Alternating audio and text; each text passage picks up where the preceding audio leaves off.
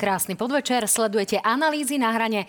Lekárov máme v štrajkovej pohotovosti a hrozia hádzaním svojich vlastných plášťov. Čo robíme preto, aby sme ich ďalej udržali v našom systéme? No a ako vyzerá kreslenie novej nemocničnej mapy, ktorá má byť súčasťou reformy nemocničnej siete? Nielen na tieto otázky, ale dúfam aj na mnohé ďalšie mi dnes odpovie minister zdravotníctva Vladimír Lengvarský. Dobrý podvečer, pán minister. Ďakujem za pozvanie, dobrý večer prajem. Tak dámy a páni, sledujte aj našu stránku noviny.sk, noviniplus.sk, naše podcasty, kde si reláciu budete môcť vypočuť. A my môžeme začať. Pán minister, tak vy ste vo funkcii presne rok a dva týždne. Čo je to, čím by ste sa vedeli pochváliť? Čo je to naj? A čo je taká achilová peta, ktorú by ste boli ochotní priznať? Tak eh, ja by som sa asi nechválil sám. Eh, chváliť by mali pacienti a tí, ktorí teda majú záujem, aby zdravotníctvo fungovalo, ale snažili sme sa okrem teda zvládania pandémie e, nastoliť aj ďalšie témy a to je hlavne teda e, tzv. tá optimalizácia sieti nemocníc alebo tá reforma zdravotníctva, ktorá prijatá koncom roka v parlamente, čo je e, nesporne plus tejto vlády. No tam sme na pol ceste. Áno, ale začať sa musí a my sme začali. Takže to je jedna z tých plusových vecí. E, ďalšia samozrejme e, došlo k niekoľkým e, novelizáciám zákonov, či už 576 alebo 578, kde sa to teda rieši zjednodušenie zamestnávania zahraničných pracovníkov, zjednodušenie celého postupu pri získavaní špecializácií a samozrejme zavedli sme inštitút praktickej sestry, aby sme, aby sme teda mohli posilniť kapacity zdravotníckých pracovísk a u poskytovateľov zdravotnej starostlivosti. Eh, vládou prešiel aj eh, návrh teda novely zákona 576 o dlhodobej paliatívnej starostlivosti, ktorý teda pôjde na bližšej dobe do parlamentu. Takisto novela zákona o lieku 363, takisto schválená vládou minulý týždeň. Takže to sú veci, na ktorých sa dlhodobo pracovalo a v tejto chvíli sú v konečnom štádiu teda legislatívneho procesu a verím tomu, že budú prijaté a budeme sa podľa nich, podľa nich môcť riadiť a priniesie to vyššiu kvalitu, či už teda poskytovanie zdravotnej starostlivosti alebo v liečbe našich pacientov. Tak som vás, pán minister, teraz nechala trošku sa pochváliť Áno. a teraz ideme na to, čo teda nefunguje. Vy keď ste tu sedeli presne pred uh, pol rokom v polovici mm. oktobra, tak prezident Asociácie nemocníc Slovenska, pán Petko, povedal, že loď, ktorá sa volá Slovenské zdravotníctvo a ktorá donedávna chcela plávať po prúde s Českou republikou a Polskom, otáčame proti prúdu a smerujeme k ukrajinskému zdravotníctvu. Sme dnes niekde inde, keď nám v štrajkovej pohotovosti zotrvávajú lekári, ktorí hovoria teda, že už nebudú ochotní možno pracovať v nadlimitoch, možno mnohí budú tie spomínané plášte hádzať, ako to zažil aj Mikuláš Zurinda. E, pohlo sa niečo v tomto zmysle? Tak ja by som tu nerad hovoril o nejakých 350 eurových odmenách na konci roka. E, určite to e, potešilo mnohých, ale súhlasím s tým, že treba systémové riešenia. Na tom sa intenzívne pracuje, či už teda odborníci z ministerstva zdravotníctva a musím povedať, z ministerstva financí hľadajú riešenia a to na, na tomto mieste chcem teda potvrdiť, že ten záujem tu je reálny, aby sa platy zdravotníckých pracovníkov navýšili. Myslím si, že aj pán premiér je veľmi zainvolovaný do tohto problému. S pánom prezidentom Lekárského odborového zväzu sme niekoľkokrát sedeli a tie riešenia boli prislúbené. E, pri niektorých, pri niektorých teda už s LOSom spolupracujeme. Ale tá, tá hlavná vec, samozrejme, tam bolo prislúbené riešenie do konca júna. Ja verím tomu, že k nejakým výsledkom dojdeme. No tak nám sa práve počas návštevy pána premiéra v televízii joj podarilo s ním urobiť kratučký rozhovor, tak teraz si ho v krátkosti pustíme, ale po ňom e, si vypočujeme Janu Byto Ciganikovú, ktorá pripúšťa, že naozaj je to stále málo a stále to mohlo byť rýchlejšie, to dosiahnutie nejakej dohody. Tak nech sa páči, vypočujme si to. Do konca júna sa pokúsime prísť vlastne s veľmi konkrétnou odpoveďou. Na tom intenzívne pracujeme. Medzi tým ministerstvo financí s ministerstvom zdravotníctva oznámilo nejaké ozdravné kroky a to bude pokračovať. Takže ja by som z tohto miesta chcel len poprosiť všetkých lekárov, aj zdravotné sestry a vôbec zdravotný personál, aby mal trpezlivosť, pretože robíme veľkú operáciu To je veľká operácia, na ktorú sa nepodujali mnohé vlády pred nami. Bol daný záväzok, že do júna sa vyriešia platy. Ja chcem povedať, ja považujem to, čo sa stalo v zdravotníctve, že sa na konci roka zobrali peniaze a že teraz sa dalo len 100 miliónov a tvári sa uh, pán, uh, pán Matovič, že to je 365. Ja to považujem za ťažký fail a, a, a zlé rozhodnutie takto komunikovať. Je tých peňazí málo. Je to ťažký fail, hovorí Jana Bito Cigániková. E, čiže naozaj máme byť odsudení na to, čo vám nejakým spôsobom dá Igor Matovič a aj takto nestačí? Vyzerá to zatiaľ takto tá situácia, že to naozaj v tomto zmysle mm, sa roztopí v systéme a my jednoducho nepomôžeme aj tak tomu zdravotníctvu? Tak e, tie peniaze, ktoré tam teraz boli teda naliaté, tak slúžia na e, kompenzovanie strát spôsobených zvýšeným cenami energie a samozrejme aj navýšením tých mzdových automatov, ktoré sú teda či už u sestier alebo u lekárov. A nikto nespochybňuje to, že na e, platy bude musieť byť, bude musieť osobitný balík. Preto hovoríme o, o termíne jún, keď e, by táto otázka mala byť doriešená. To znamená, tie peniaze, ktoré zatiaľ boli aj v rámci toho memoranda vyčlenené, budú tie peniaze, ktoré vlastne majú sanovať, áno, že tu máme vyššiu energiu, vyššie ceny energii, vyššie ceny plynu a podobne, ale nejakým spôsobom sa bytostne nedotknú zdravotníkov. Je to tak? Áno, dotknú sa iba v tom zmysle, e, že nejaký e, zákonom, nároko, zákonom nárokovateľný, teda zvýšenie platu, tzv. mzdový automat je každý rok a to by mali sanovať tieto peniaze. Ale my hovoríme o zvýšení tohto e, príjmu lekárov a, a sestier a iných zdravotných pracovníkov nad tento limit. To znamená, že mimo mzdového automatu. Takže hovoríme o e, benchmarkoch porovnaní s inými krajinami, kde je samozrejme, že, že e, nedosahujeme tie úrovne.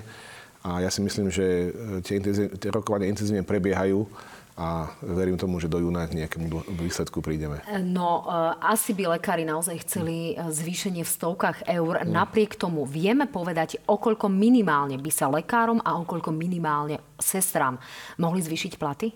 Áno, tak hovoríme o stovkách eur, ale musíme rozlišovať aj kategórie.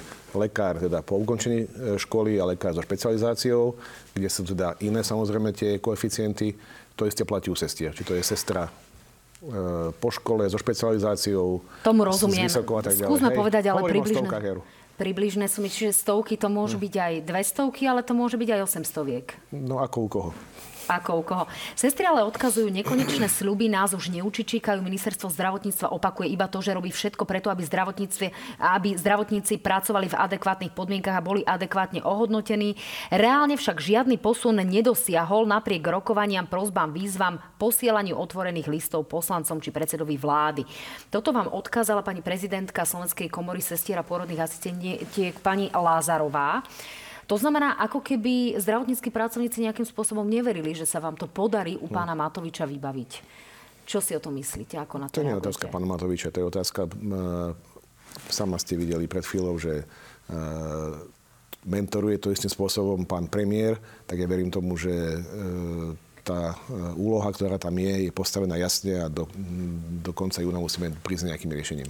To znamená, že uh, máte pocit, že prísľub premiéra vám zabezpečí napriek tomu zhoršenému vzťahu s pánom ministrom financí, že, mm, že ten výsledok bude v prospech lekárov a sestier? Dá sa tomu takto rozumieť? Tak pokiaľ to pán premiér povie, tak ja nemám pocit, ja mám istotu, že to sa tu nejakým spôsobom vyrieši, lebo pán premiér nehovorí o pocitoch, on hovorí o tom, čo treba spraviť a všetci by sme mali konať podľa toho, aj konáme. A ja by som nehovoril o nejakých zhoršených vzťahoch s ministrom financií. Skrátka, tie rokovania sú korektné. A teraz je to na úrovni odborníkov, či už z UHP alebo z našeho, z našho inštitútu zdravotníckých analýz a, a verím tomu, že nejakému výsledku prídeme. Tomu rozumieme, len keď sa už chytáme mm. za slovička, tak zase zdravotníci by mohli povedať, že tiež vedia rozlišovať medzi sľubmi a reálnymi krokmi a mm. tuto vám to odkazujú, preto sa na to e, jednoducho pýtam. E, poďme späť k tomu, čo hovoria, hovorí pán Vysolajský a čo hovoria nemocniční lekári, ktorí nehovoria len o platoch, ale hovoria aj o podmienkach a o nadlimitoch. Nech sa páči. Už nás to fakt nebaví Štrajková pohotovosť je posledný zvihnutý prst lekárom voči vláde. V Bratislave nemôžu paralelne operovať všetky operačné sály. Máte priestory, nemáte personál. V službe sa rieši to, ktorý pacient bude akútny pacient, operovaný prvý, pretože nie je dosť personálu. Spravilo sa niečo na Slovensku, preto aj sme mali viacej lekárov alebo sestier v nemocniciach? Pán minister, ja sa opriem o tú poslednú otázku, ktorú položil Peter Vysolajský. Spravilo sa dosť preto, aby sme mali viac lekárov a zdravotníckých pracovníkov v systéme? Čo no, sa urobilo? Za posledných 12 rokov za predchádzajúcich vlád určite nič. Takže e, treba si uvedomiť, e, ako dlho trvá štúdium lekára, e, ako dlho trvá štúdium sestry, akým spôsobom e, sa dosahujú e, špecializácie. Takže tu hovoríme o veľmi dlhotrvajúcich projektoch, ktoré treba naštartovať. A oni sú aj naštartované tými novelami zákonov, ktoré boli prijaté. Samozrejme, bavíme sa o ľuďoch, ktorí by sa mohli vrátiť do zahraničia. Bavíme sa o ľuďoch, teda slovenských lekárov a sestrách, ktorí by sa mohli vrátiť do zahraničia. A to je tá otázka, no. približne 1500 ich aktuálne mm. odišlo zo systému. Na mm. druhej strane e, lekári vám vyčítajú, že zahraničie mm. robí kroky, aby bolo atraktívnym pre, povedzme, východných lekárov. Mm. Čo sme v tomto zmysle urobili my? Pretože možno robíme nejaké kroky, ale zdá sa, že to zahraničie je rýchlejšie, je atraktívnejšie a v konečnom dôsledku nás môže ešte v krátkom čase nejakým spôsobom poškodiť a nepomôžu nám ani ukrajinskí lekári, ktorí by mohli v tomto zmysle sanovať nejaké straty. Čiže e, dobiehame vlak, ten posledný vozeň, ktorým už Európa uteká so svojimi zdravotníckými pracovníkmi? Tak treba rozlišovať Európu e, napríklad Českú republiku, alebo Nemecko, alebo Britániu. Tak samozrejme, že e, v tých západnejších krajinách tie podmienky boli lepšie už dávno predtým a na tie asi nemáme e, v rámci našich systémov a možností našeho rozpočtu. Ale áno, priznávam, e, okolité krajiny, či už e, hlavne Česko, Polsko, Maďarsko reagovali rýchlejšie a počas teda pandémie urobili kroky, ktoré smerovali k stabilizácii personálu, prípadne prilákaniu iného personálu z iných krajín. Takže áno, v tomto priznávam, dobiehame vlak, ale verím tomu, tak ako bolo dneska povedané, že do konca toho júna. Prečo sme v tomto prípade zaspali? Alebo prečo sme takto rýchlo neutekali aj my? Tak má to viacero príčin, tak uh, hovoríme o možnostiach štátneho rozpočtu, hovoríme o uh, možno uh, uh, iných veciach, ktoré bolo treba sanovať, takže ja by som e, v tejto chvíli to nebral tak, že sme úplne zaspali, ako o tých veciach e, bolo e, diskutované, tie analýzy boli spravené, nikto ich výrazným spôsobom nespochybňoval Takže, takže znovu sa musím vrátiť k tomu termínu, ktorý teda pán premiér slúbil. Vy ste spomínali, že e, teda jednak tie platy do konca júna a jednak e, opatrenia, ktoré by nejakým spôsobom mali dlhodobý charakter. Vieme povedať aj nejaké rýchle opatrenie, ktoré by dokázalo povedzme v priebehu roka tú situáciu nejakým spôsobom e, zvrátiť, aby sme naozaj urobili nejaký taký radikálny krok, ktorý tú situáciu pomôže pomerne rýchlo vyriešiť. Tak pomerne rýchle je, je v podstate zdvihnutie platov. To dúfam, že sa do roka stane určite. A ostatné opatrenia nemôžu byť rýchle. Skrátka štúdium e, ľudí a ich odborná príprava trvá nejaký čas. Takže my nevieme e, tých ľudí skrátka e, niekde pozbierať a, a zapojiť do zdravotníckého systému. To by sme museli enormným spôsobom zvýšiť platy, na čo tento štát nemá. No, čo sa týka toho, e, koľko peňazí je aktuálne v zdravotníckom systéme, e, Igor Matovič vám prakticky odkázal, že si máte urobiť poriadok v rezorte, aby sa tie peniaze nejakým spôsobom našli, alebo aby sa našli diery. Veľmi e, často opakovanou otázkou je napríklad to, či súkromné zdravotnícke zariadenia a veľké firmy, ktoré nejakým spôsobom fungujú v uzavretom kruhu, máme tu súkromnú poisťovňu, ktorá má vlastné nemocnice, vlastné lekárne a podobne. E, či si jednoducho tých pacientov nepreposiela do takého toho svojho kruhu a tam sa nejakým spôsobom mnohé peniaze strácajú. Je aj toto významný, e, možno do budúcnosti nositeľ tých finančných prostriedkov, ktoré sa vedia nájsť? Tak to by som takto asi nekvalifikoval pokiaľ poskytnutá zdravotná starostlivosť a vydaný liek, tak je rovnaký pre každého pacienta. Je jedno v akom kruhu, alebo skrátka nikto nikoho nenúti, aby, aby išiel zo súkromnej nemocnice do súkromnej poisťovne a tak ďalej. Skôr otázka Hej. potreby a kontroly tých potrieb, či jednoducho sa vynakladajú tie peniaze efektívne a či všetko, čo tam tomu pacientovi ano, predpíšu, je e, potrebné.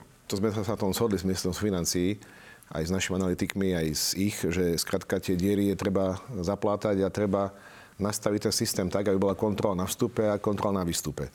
My sme v roku 2011 zaviedli tzv. ten systém DRG a za doteraz som nikto nejakým spôsobom neobnovil, nekultivoval tzv a nezmodernizoval. Takže to memorandum, ktoré bolo medzi ministerstvom financí a ministerstvom zdravotníctva podpísané, chce presne tieto diery zaplátať a nastaviť e, jasné fungovanie jedno akéhokoľvek poskytovateľa, či štátneho, súkromného. E, máme poskytovateľov, ktorí teda sú aj e, patria pod samozprávy a podobne. Takže ten, ten systém, áno, to priznávam a je to potrebné spraviť a už to bolo treba spraviť dávno, pretože z toho systému seba odlievali peniaze a sme možno jediná krajina, ktorá nemá kontrolu nad finančnými tokmi na vstupe a výstupe do zdravotníckého systému. To znamená, ako s týmto, ako posilniť tú kontrolu? Ja len doplním, že systém DRG je systém platby za diagnózu, aby to ľudia, ktorí teda e, neoperujú s týmito pojmami, boli nejakým spôsobom v obraze. Čiže ak vieme povedať, e, že kde sa vlastne strácajú tie peniaze v tom zdravotníctve, kde by ste ich vedeli podchytiť, ak trošku rozmeníme na drobné tú kontrolu na vstupe a na výstupe, ako ste o tom hovorili? Tak kontrola na vstupe musí byť v tom, v tom zmysle, že musíme presne vedieť, a to je ten systém DRG, aký máme pacientov, s akými diagnózami, koľko tých výkonov potrebujeme, e, pretože nejakých ľudí máme na čakačkách a to je v podstate e, tá, tá hlavná vec, ktorá, ktorou sa dokáže kontrolovať, e, či potrebujeme danú službu, daný typ operácie, či potrebujeme také množstvo zariadení, ktoré vykonávajú, alebo nám stačí menej a potrebujeme iné zariadenia, ktoré vykonávajú iný typ zdravotnej starostlivosti. No a na druhej strane to samozrejme e, regulácia zisku. My stále počúvame, že to potrebujeme urobiť, ale kedy sa to urobí a kedy budeme presne vedieť tieto čísla, tieto analýzy, kedy budeme vedieť, z čoho vychádzame, aby sme jednoducho vedeli nastaviť tie opatrenia. Aby ste... Pokiaľ si pozrite to memorandum, ktoré je podpísané, tak tam sú presne dátumy. Takže DRŽ bude do konca roka skultivované a pripravené na použitie. Takže to je tiež uh, výsledok, ktorý tu x rokov dozadu nebol.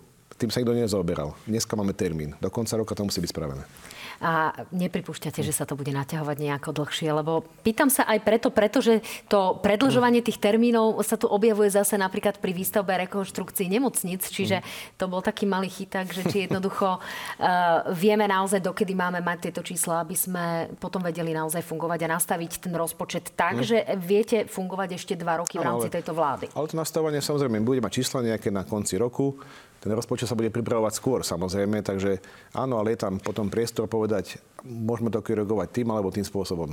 Tieto zdravotné starostlivosti nepotrebujeme tak veľa, tieto potrebujeme viac. Takže a samozrejme, na druhej strane je e, regulácia zisku tak sme zvedaví, ako to bude vlastne už pri tomto štátnom rozpočte, pretože uh, už do júna by mali byť nejaké prvé kontúry, tak čo sa podarí, alebo to bude až potom teda v tom ďalšom rozpočte, ktorý sa bude týkať posledného, funk- e, posledného roku vášho funkčného obdobia. Uh, poďme ale ďalej. Významnou témou sú napríklad ukrajinskí lekári, ukrajinskí zdravotníckí pracovníci. Tie stále výhrady smerujú k tomu, že my presne nevieme, aký, akým spôsobom a akú kvalitu oni prinášajú prinášajú, či vlastne môžeme dôverovať tomu, že sú na takej medicínskej úrovni ako tí naši lekári. Ako toto vnímate, pán minister? E, je to zdravotníctvo a tá edukácia a ten ich výkon horší ako v slovenskom zdravotníctve? A tak to nie je nová vec, lebo ukrajinskí zdravotníckí pracovníci sem chodia niekoľko rokov. Takže ten spôsob e, posudzovania ich e, odbornej kvalifikácie je tu stále rovnaký. Niekoľkokrát som povedal, že postupujeme podľa smernice Európskej komisie, pretože sme štát Európskej únie a pokiaľ my uznáme, že tento zdravotnícky pracovník splňa všetky odborné, teda kvalifikačné odborné predpoklady, tak je zdravotníckým pracovníkom v celej Európskej únii. Takže my sme zodpovední za to, aby tá kvalita tu bola dodržaná. Tie informácie smerovali k tomu, že to ukrajinské zdravotníctvo sa pohlo dopredu, čiže či, či máme nejaké aktuálne informácie, e, to nejakým spôsobom to najnovšie posúdenie hmm. tej situácie, práve preto, pretože sem prišlo niekoľko vyslovene špičkových ukrajinských lekárov, ktorí aj spravovali celé oddelenia, čiže to neboli ľudia z nejakých povedzme okrajových mm. maličkých nemocníc. E, preto sa pýtam, že ľudia, ktorí povedzme aj sem prišli, či by mohli byť významnou pomocou pre naše zdravotníctvo. No pokiaľ splňajú všetky predpoklady, tak samozrejme e, už sú a aj budú. Pretože pokiaľ e, a to nebolo ani vyvolané vojnou na Ukrajine, ten, ten štátu dočasného zdravotníckého pracovníka sme zaviedli už predtým, ako, ako, vznikla, ako vzniklo vojnový konflikt teda. Tam je tá odborná stáž? Áno, takže to už bolo predtým. My sme, my sme v rámci toho, čo aj tu bolo povedané, akým spôsobom zvýšiť počet pracovníkov, sme toto zaviedli, aby nemocnice tí ľudí mohli zamestnať. A e, na takom mieste, ktoré zodpovedá kvalifikácii toho človeka. Pokiaľ to bola sestra, pracoval ako sestra. Pokiaľ to bol lekár, pracoval ako lekár. Predtým to nebolo možné. Pracoval na rôznych iných pozíciách. To sa zaviedlo. My sme akorát tú dočasnú stáž rozšírili z ústavných aj na ambulantné zariadenia, aby mohli tí ľudia pracovať aj na ambulanciách musí to byť stále pod dohľadom kvalifikovaného lekára až do získania odbornej spôsobilosti, teda uznania odbornej spôsobilosti. A aktuálne v ostatných dňoch sa hovorí stále a už sú otvorené niektoré e, zdravotnícke centra práve pre ukrajinských odidencov. Mm. Mali by byť, pokiaľ viem, vo všetkých krajských mestách. Aké sú tie aktuálne dáta, ktoré k tomuto máte? E, vieme, že tam pracujú práve ukrajinskí lekári alebo minimálne mm. ľudia, ktorí vedia, povedzme, prekladať e, a aby sa vedelo, povedzme, pred predpisovať to, čo mm. ukrajinskí pacienti mali a bolo povedzme iné ako to, čo predpisujeme my na mm, Slovensku. Mm. Aká je tá situácia aktuálne? No, ukrajinskí lekári e, tu pracovali aj predtým, takže nemocnice využívajú vlastne ľudí, ktorí tu už boli predtým alebo pracovali štandardne v nemocniciach. E, sestričiek tu bolo okolo 250 pred e, teda inváziou. Lekárov tu bolo niekoľko desiatok, neviem teraz presne v hlave tie čísla. Takže tí lekári tu re, reálne sú.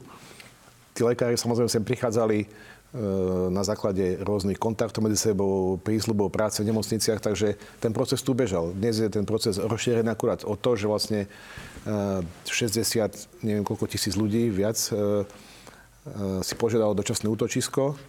My samozrejme spolupracujeme s ministerstvom práce, kde teda ich pracovníci navštevujú tie rodiny kvôli pomoci, či už zo sociálnej stránky, zo školou, zo školkou a tak ďalej. A pýtame sa aj na zamestnanie tých ľudí. Takže my máme dáta od ministerstva práce a tí ľudia sú oslovovaní e, na podiv. Tí, ktorí sem prídu a sú zdravotníckí pracovníci, už majú v rámci svojich kruhov medzi známymi kolegami a tak ďalej už aj dojednané zamestnanie. To znamená, že oni prídu sem a vedia, do ktorej nemocnice chcú nastúpiť. E, vieme o nemocniciach e, v Kežmarku, v Spiskej Novej Vsi, v Krompachoch, e, na juhu Slovenska, kde tí ľudia sú zamestnaní. Bratislavská nemocnica príjma niekoľko ukrajinských sestier v najbližšej dobe.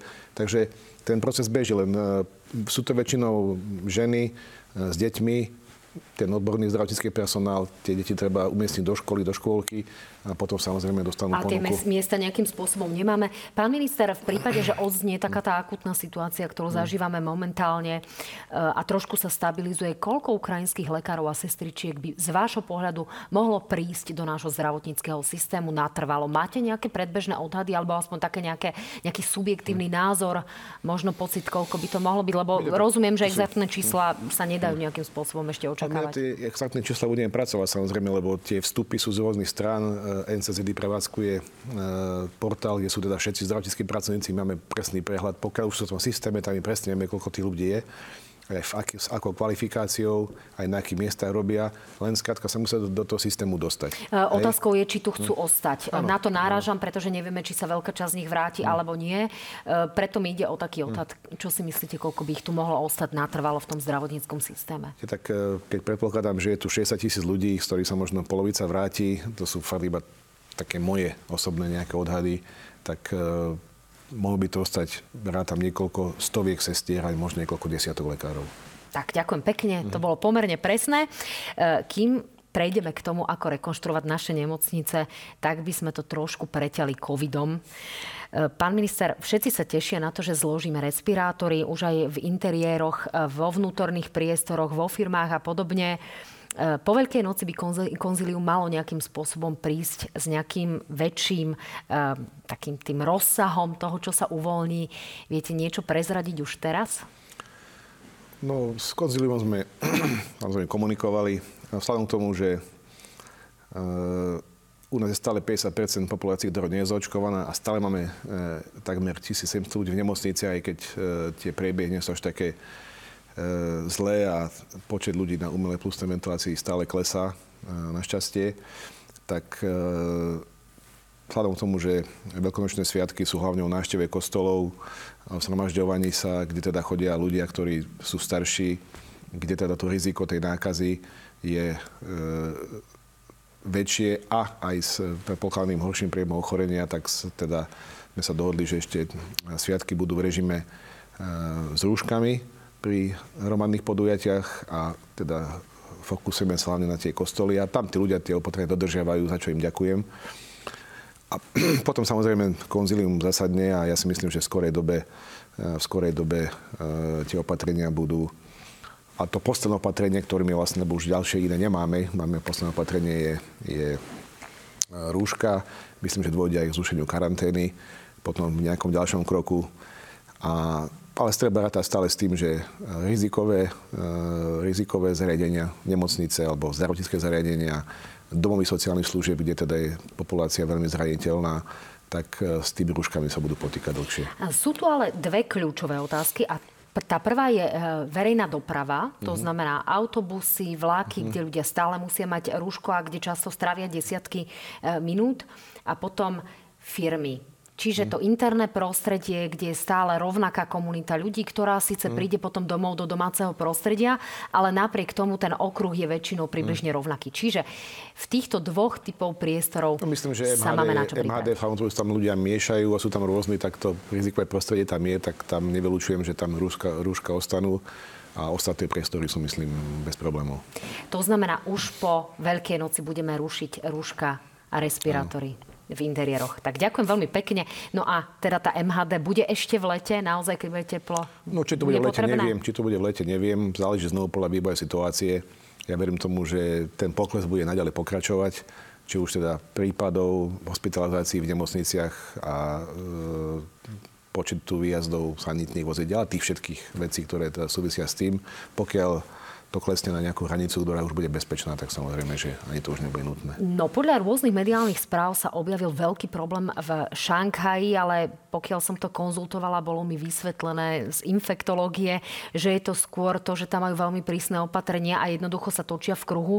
Hrozí ale nejakým spôsobom veľké riziko nejakých reinfekcií. V septembri máme niečo očakávať, čo by bolo mimo doterajších plánov, ktoré sa odvíjali od toho, že tá situácia už bude vlastne ako ako bežná hm. chrípka a nebude potrebné ani nejaké špeciálne očkovanie? Tak e, zatiaľ my samozrejme vychádzame z údajov VHO a ďalších odborných organizácií, ktoré, e, a to možno vedeli odborníci z ministerstva povedať lepšie, identifikujú sa stále nejaké nové subtypy. E, zatiaľ nie sú vyhodnotené ako nebezpečné a pozorujú sa, pozoruje sa aj klinický priebeh, aký, akým teda sa prejavuje to ochorenie. E, zatiaľ si myslím, že sa nie je čo obať. Odborníci hovorili, že štvrtá dávka pravdepodobne nebude potrebná. Práve mnohým ľuďom v lete vyprší, tak povediac, tá účinnosť hmm. boostra, čiže tretej dávky. E, neočakávame teda, aby, že sa budeme musieť v septembri opäť očkovať nejakým spôsobom preventívne? Tak možno je všetko. Predpokladám, že s vývojom rokov sa z covidu stane niečo ako bežná chrípka. To znamená, bude asi na dobrovoľnosti ľudí, aby sa e, nechali zaočkovať. Ten, kto je zodpovedný, aj, e, je aj rizikový nejakým spôsobom. Čiže ten september nevidíte ako nejaké, nejaká plošná ako... výzva na očkovanie alebo niečo nie. podobné? Posledná otázka v súvislosti s covidom. Mm. Covid nám stále bráni, aby sme naplno prešli na bielu medicínu. Kedy sa tak stane? Kedy sa naozaj skrátia čakacie lehoty? Kedy sa bude operovať tak, ako sa operovalo predtým? Alebo sa nádejame, že možno ešte dokonca aj rýchlejšie? No ono sa už operuje tak ako predtým, pretože počet tých e, pacientov, ktorí vyžadujú akútnu zdravotnú starostlivosť, lebo E, operácie vlastne boli limitované tým, že ten počet e, personálu pre akútnu medicínu, to znamená aristi, aristické sestry, bol blokovaný na oddeleniach, kde teda boli pacienti na pustnej ventilácii alebo teda v ťažšom stave. E, to našťastie klesá, takže nemocnice prechádzajú na štandardnú bielu medicínu. Zatiaľ teda samozrejme v rámci príkazu na mobilizáciu hospodárskú, ktorý majú, zo 4 stupňov sme zatiaľ v druhom stupni, podľa teda počtu pacientov, ktorých máme.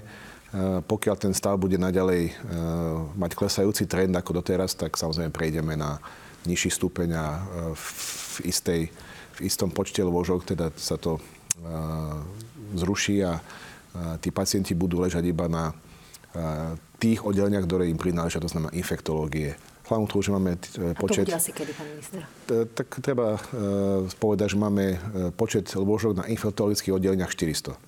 To znamená, že keď to číslo sa približí tejto hranici, lebo aj tie oddelenia infektologické budú musieť sa venovať samozrejme iným pacientom, takže pri tej, pri tej hranici okolo 500 lôžok a 500 pacientov začneme sa zaoberať tým, aby sme celé tieto opatrenia už potom zrušili. Takto aktuálne presné číslo k dnešnému dňu je 1653, takže musíme mať asi tretinu z toho všetkého. Tak, uh-huh. tak veríme, že to v najbližších dňoch uh-huh. dosiahneme. Poďme teda, pán minister, na záver k tým rekonštrukciám. Opozícia ale naozaj niektoré koaličné hlasy vás kritizovali, že e, zdá sa, že trošku váhame, naozaj nám plinie čas, ktorý nám určila aj Európska komisia v rámci plánu obnovy na to, aby sme jednoducho tie finančné prostriedky v obrovskej výške, treba naozaj povedať 1,1 miliarda vyčerpali. Tak e, nech sa páči, poďme si vypočuť, čo na to hovorí napríklad opäť pani Cigániková.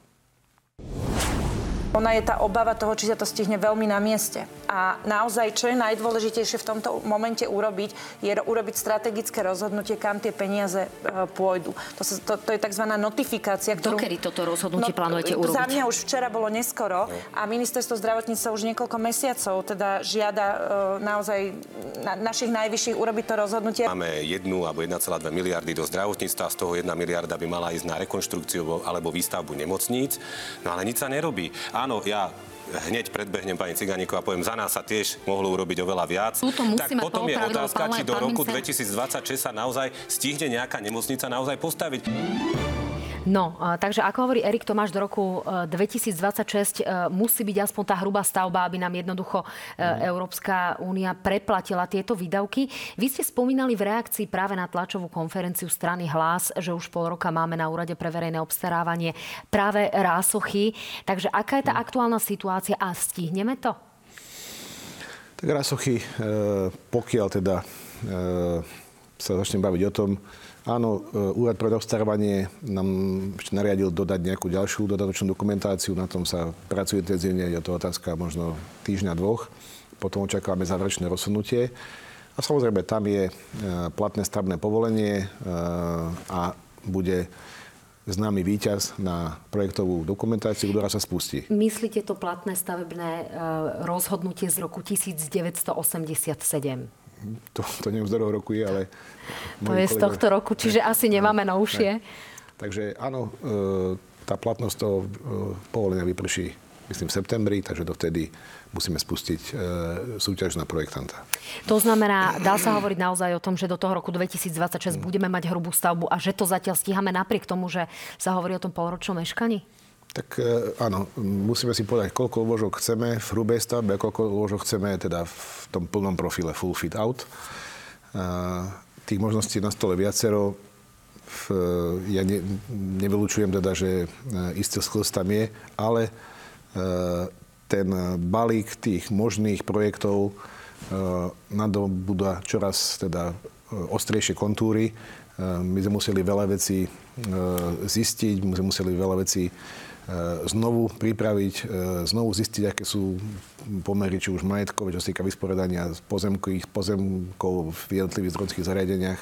A budeme samozrejme e, tlačiť na to, aby sa čím skoro prijalo rozhodnutie.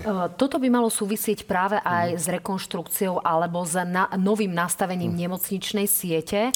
To znamená, na čo sa čaká, lebo toto je predpokladám politické rozhodnutie, kde chceme mať akú nemocnicu, mm. či chceme naozaj z toho plánu obnoviť jedno alebo druhé alebo tretie. Čiže kedy sa príjme taká tá definitívna mapa, to definitívne no, rozhodnutie, to, o čom hovorila práve Jana Vito Cigániková, ktorá spomínala, že teda potrebujeme vrchnú inštanciu, aby nám nejako dala teda to definitívne rozhodnutie? Tak e, ono zase, viete, pri investičnom dlhu 5 miliard eur, 1,1 miliardy nie je až taký veľký peniaz, pretože už dnes máme v zásobníku projektov e, projekty za viac ako 3 miliardy eur. Znamená, tie nemocnice a tí tí poskytovateľe zdravotnej starostlivosti, či sa už bavíme sa o záchránkach, o, o iných e, súčastiach, nové paliatívne oddelenia a tak ďalej. My Martin, už ktorý máme. bol vraj najlepší teda Áno, Martin, Martin, pokiaľ môžem dať informáciu pre najnovšiu, v Martine sme už požiadali o tzv. tú notifikáciu štátnej pomoci. Tam to už beží. Takže to je asi informácia najnovšia zo včera. To znamená, že tam by kedy mohli mať novú nemocnicu a, a, a nové nejaké opatrenia, ktoré by už pocitili aj ľudia v rámci regiónu? No tak verím tomu, že e, ten tým, ktorý pracuje na Martinskej nemocnici je veľmi agilný a, a, a spolahlivý, tak e, deklaruje, že 2026 by to mohlo byť hotové. Ešte dve nemocnice sú veľmi otáznými a to je nemocnica, respektíve rekonštrukcia Rooseveltovej nemocnici v Banskej, nemocnice v Banskej Bystrici a rovnako tak Rúžinovská nemocnica. Čiže pán minister, ako je na tom Rooseveltová nemocnica a ako je na tom Rúžinov? No sú na tom tak, že tie projekty tam takisto v nejakom, uh, uh, sú v nejakom procese ale je to znovu rozsunutie, kde tie peniaze investujeme, do akých nemocníc, e, lebo trošku nám to musí aj pasovať s tým počtom lôžok. My sme zaviazali v tom pláne obnovy postaviť nejaké nové lôžka a e, niektoré e, lôžka budú v tom, tej hrubej stavbe. My sa snažíme, aby čo najviac lôžok bolo hotových, aby sme nečakali na hrubé stavby, tak aby sme tí ľudia nemuseli čakať na nové nemocnice pritom, e, pretože aj tá hrubá stavba je záväzok pre ďalšiu vládu, pretože pokiaľ vyčerpáme plán obnoviť na hrubú stavbu, tak Tomu niekto rozumiem, to bude musieť ale, dokončiť. Ale sedliackým rozumom by sa človek mohol opýtať, e, no tak e, kedy príjmu to rozhodnutie, alebo kedy bude definitívne jasné, že tu chcú toľko lôžok, tu chcú toľko lôžok a tu chcú rekonštruovať toto a toto. Čiže na to sa pýtam. Hmm. Tak to rozhodnutie bude o nových nemocniciach. Tam treba prijať to rozhodnutie politické. Čo sa týka rekonštrukcií, tak tam pôjde štandardným spôsobom výzva, kde sa budú môcť prihlásiť všetci poskytovateľia. Tam sú tie procesy kratšie a, a je asi jednoduchšie zrekonštruovať nejaké oddelenie alebo pristaviť novú budovu, pavilón za v podstate menšiu sumu ako stavať novú nemocnicu. A čo sa týka stavby novej nemocnice aké, a toho politického rozhodnutia, ktoré ja viem, technicky malo byť najjednoduchším, ale mm, politicky najťažším? Áno, tak to, je, to ste podali presne, takže, takže pokiaľ teda nie je dohnuté všetko, tak nie je dohnuté nič, ja to nebudem komentovať, ale verím tomu a už nás tlačí aj čas k tomu, že je to otázka eh, niekoľkých týždňov. Tak, aspoň k tomuto som vás trošičku dotlačila, aj keď zatiaľ nepoznáme nejaký dátum. Pán minister Bory, to je tiež otázka, ktorá e, sa núka veľmi často. Vy ste v minulosti naozaj nespochybnili, že by sme vôbec mohli túto nemocnicu sa pokúsiť teda od toho investora kúpiť. E, je toto pase, alebo je to stále v hre? Tých lôžok je tam oveľa menej, ako by boli v rásochách. To znamená, keď sa rozprávame o približne 400 lôžkach na boroch a 1200 alebo 1500, ktoré by mali byť v rásochách, 200 niečo, v Rásokách, tak, tak je to nepomer. Ako to momentálne teda vyzerá s tými bormi? No, ako som bola pred chvíľou, politické rozhodnutie, ktoré sa čaká, jeho súčasťou sú aj bory. To znamená riešenie aj toho problému tých borov je súčasťou toho, toho rozhodnutia. Takže to nebudem komentovať zatiaľ tiež. Tak skúste prezradiť aspoň, či pán premiér je za bory, alebo skôr nie. To by som nekomentoval teraz. Ako, pán premiér je veľmi pragmatický, ale riešenie, ktoré bude najvýhodnejšie pre Slovensko, bude prijaté. Verím tomu.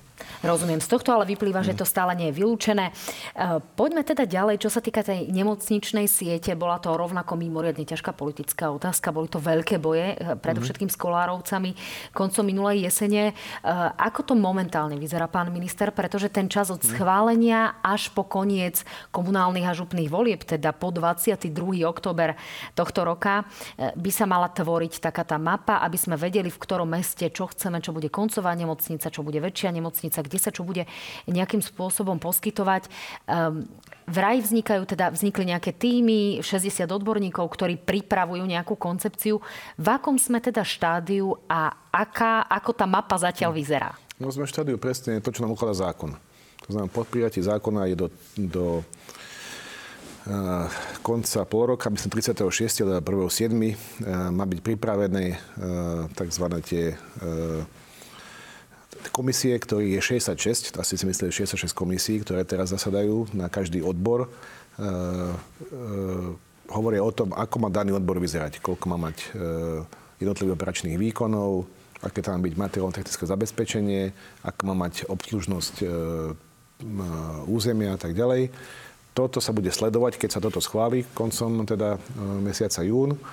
tak e, potom sa tie nemocnice budú skrátka posudzovať. Ako, presne tak, ako to je napísané v zákone, tak tým spôsobom to beží. Tam nie je nejako veľkého vyhnutia, takže tam sa postupuje. Čiže zatiaľ nemáme nejaký sklz, nemáme nejaké nie, informácie nie, o tom, nie, že by tu nie. nastal nejaký posun. Nie. A e, dá sa hovoriť naozaj o tom, že ku koncu roka teda predstavíte ten definitívny plán, tú definitívnu podobu, že čo kde bude? No minimálne tie nemocnice tretieho, štvrtého typu budeme vedieť E, akým spôsobom teda e, budú rozmiestnené. Tam, ako som už hovoril predtým, tam netreba mať obavy, že niečo bude rušiť alebo nemocnice e, budú zanikať. To, to treba znovu vyvrátiť.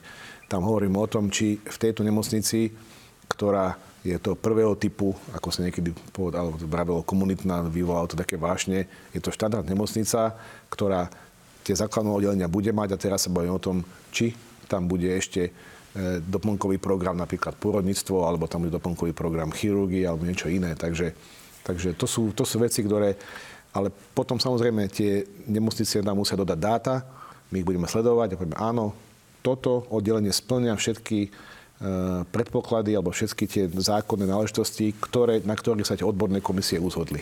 No, súčasťou nového nastavenia v zdravotníctve ale majú byť aj lepšie zosieťované ambulancie. To znamená viac ambulancií, predovšetkým na miestach, kde ich nemáme. Máme, vieme, e, tak povediať, nejaké e, hluché doliny, kde lekári ani nechcú ísť.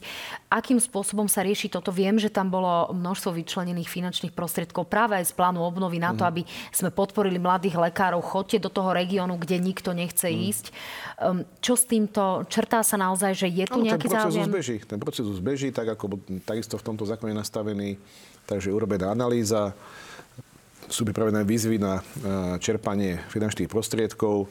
Samozrejme, my budeme preferovať tie miesta, ktoré teda e, sú na, na tej mape čierne, to znamená tam tých lekárov nie je veľa, alebo chýbajú, či sú už e, všeobecné lekári pre dospelých alebo pediatri. Čiže Takže ten proces sa, beží. Čiže áno. pýtam sa skrátene, do konca funkčného obdobia, dokedy ste minister, čiže e, do jary roku 2024 podarí sa vám ako ministrovi zdravotníctva podľa vás obsadiť tieto čierne miesta? To neexistuje. To je, to je proces, ktorý bude trvať e, dlhšie.